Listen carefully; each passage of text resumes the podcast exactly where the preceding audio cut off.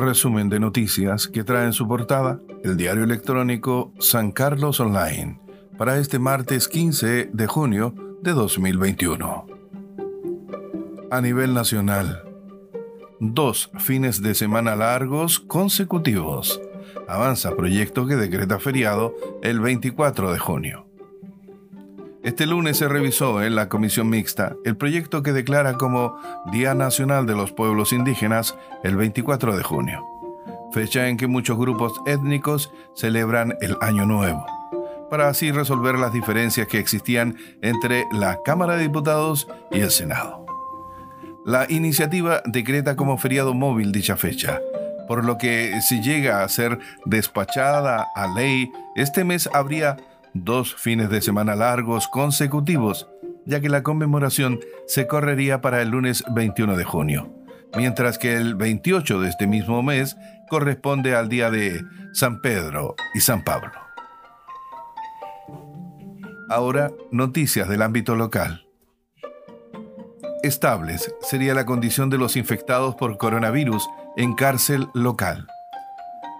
Estables y sin requerir hospitalización. Por ahora, se encuentran los 90 afectados del brote de coronavirus que afectó a la cárcel local. Según lo dio a conocer en el informe diario a la prensa, la Seremi de Salud Marta Bravo. Comillas, hacemos mención especial a Cefán Teresa Valdechi, que nos está colaborando con su equipo médico para poder monitorear a las personas confirmadas, dijo la autoridad sanitaria. Vacunación COVID-19 a jóvenes de 20 a 21 años de edad.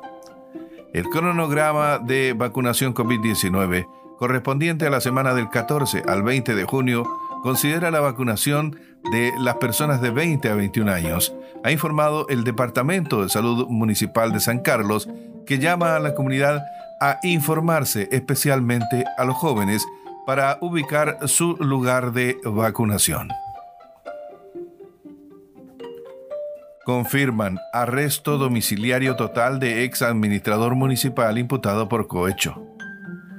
La Corte de Apelaciones de Chillán confirmó este lunes la resolución que ordenó el arresto domiciliario total y arraigo nacional del ex administrador del municipio de Chillán, Ricardo Vallejos Palacios, imputado por el Ministerio Público como autor del delito de cohecho por su presunta participación en ilícitos perpetrados en el proceso de recambio de luces LED del municipio de Chillán. Gendarmería confirma brote de coronavirus en penal local.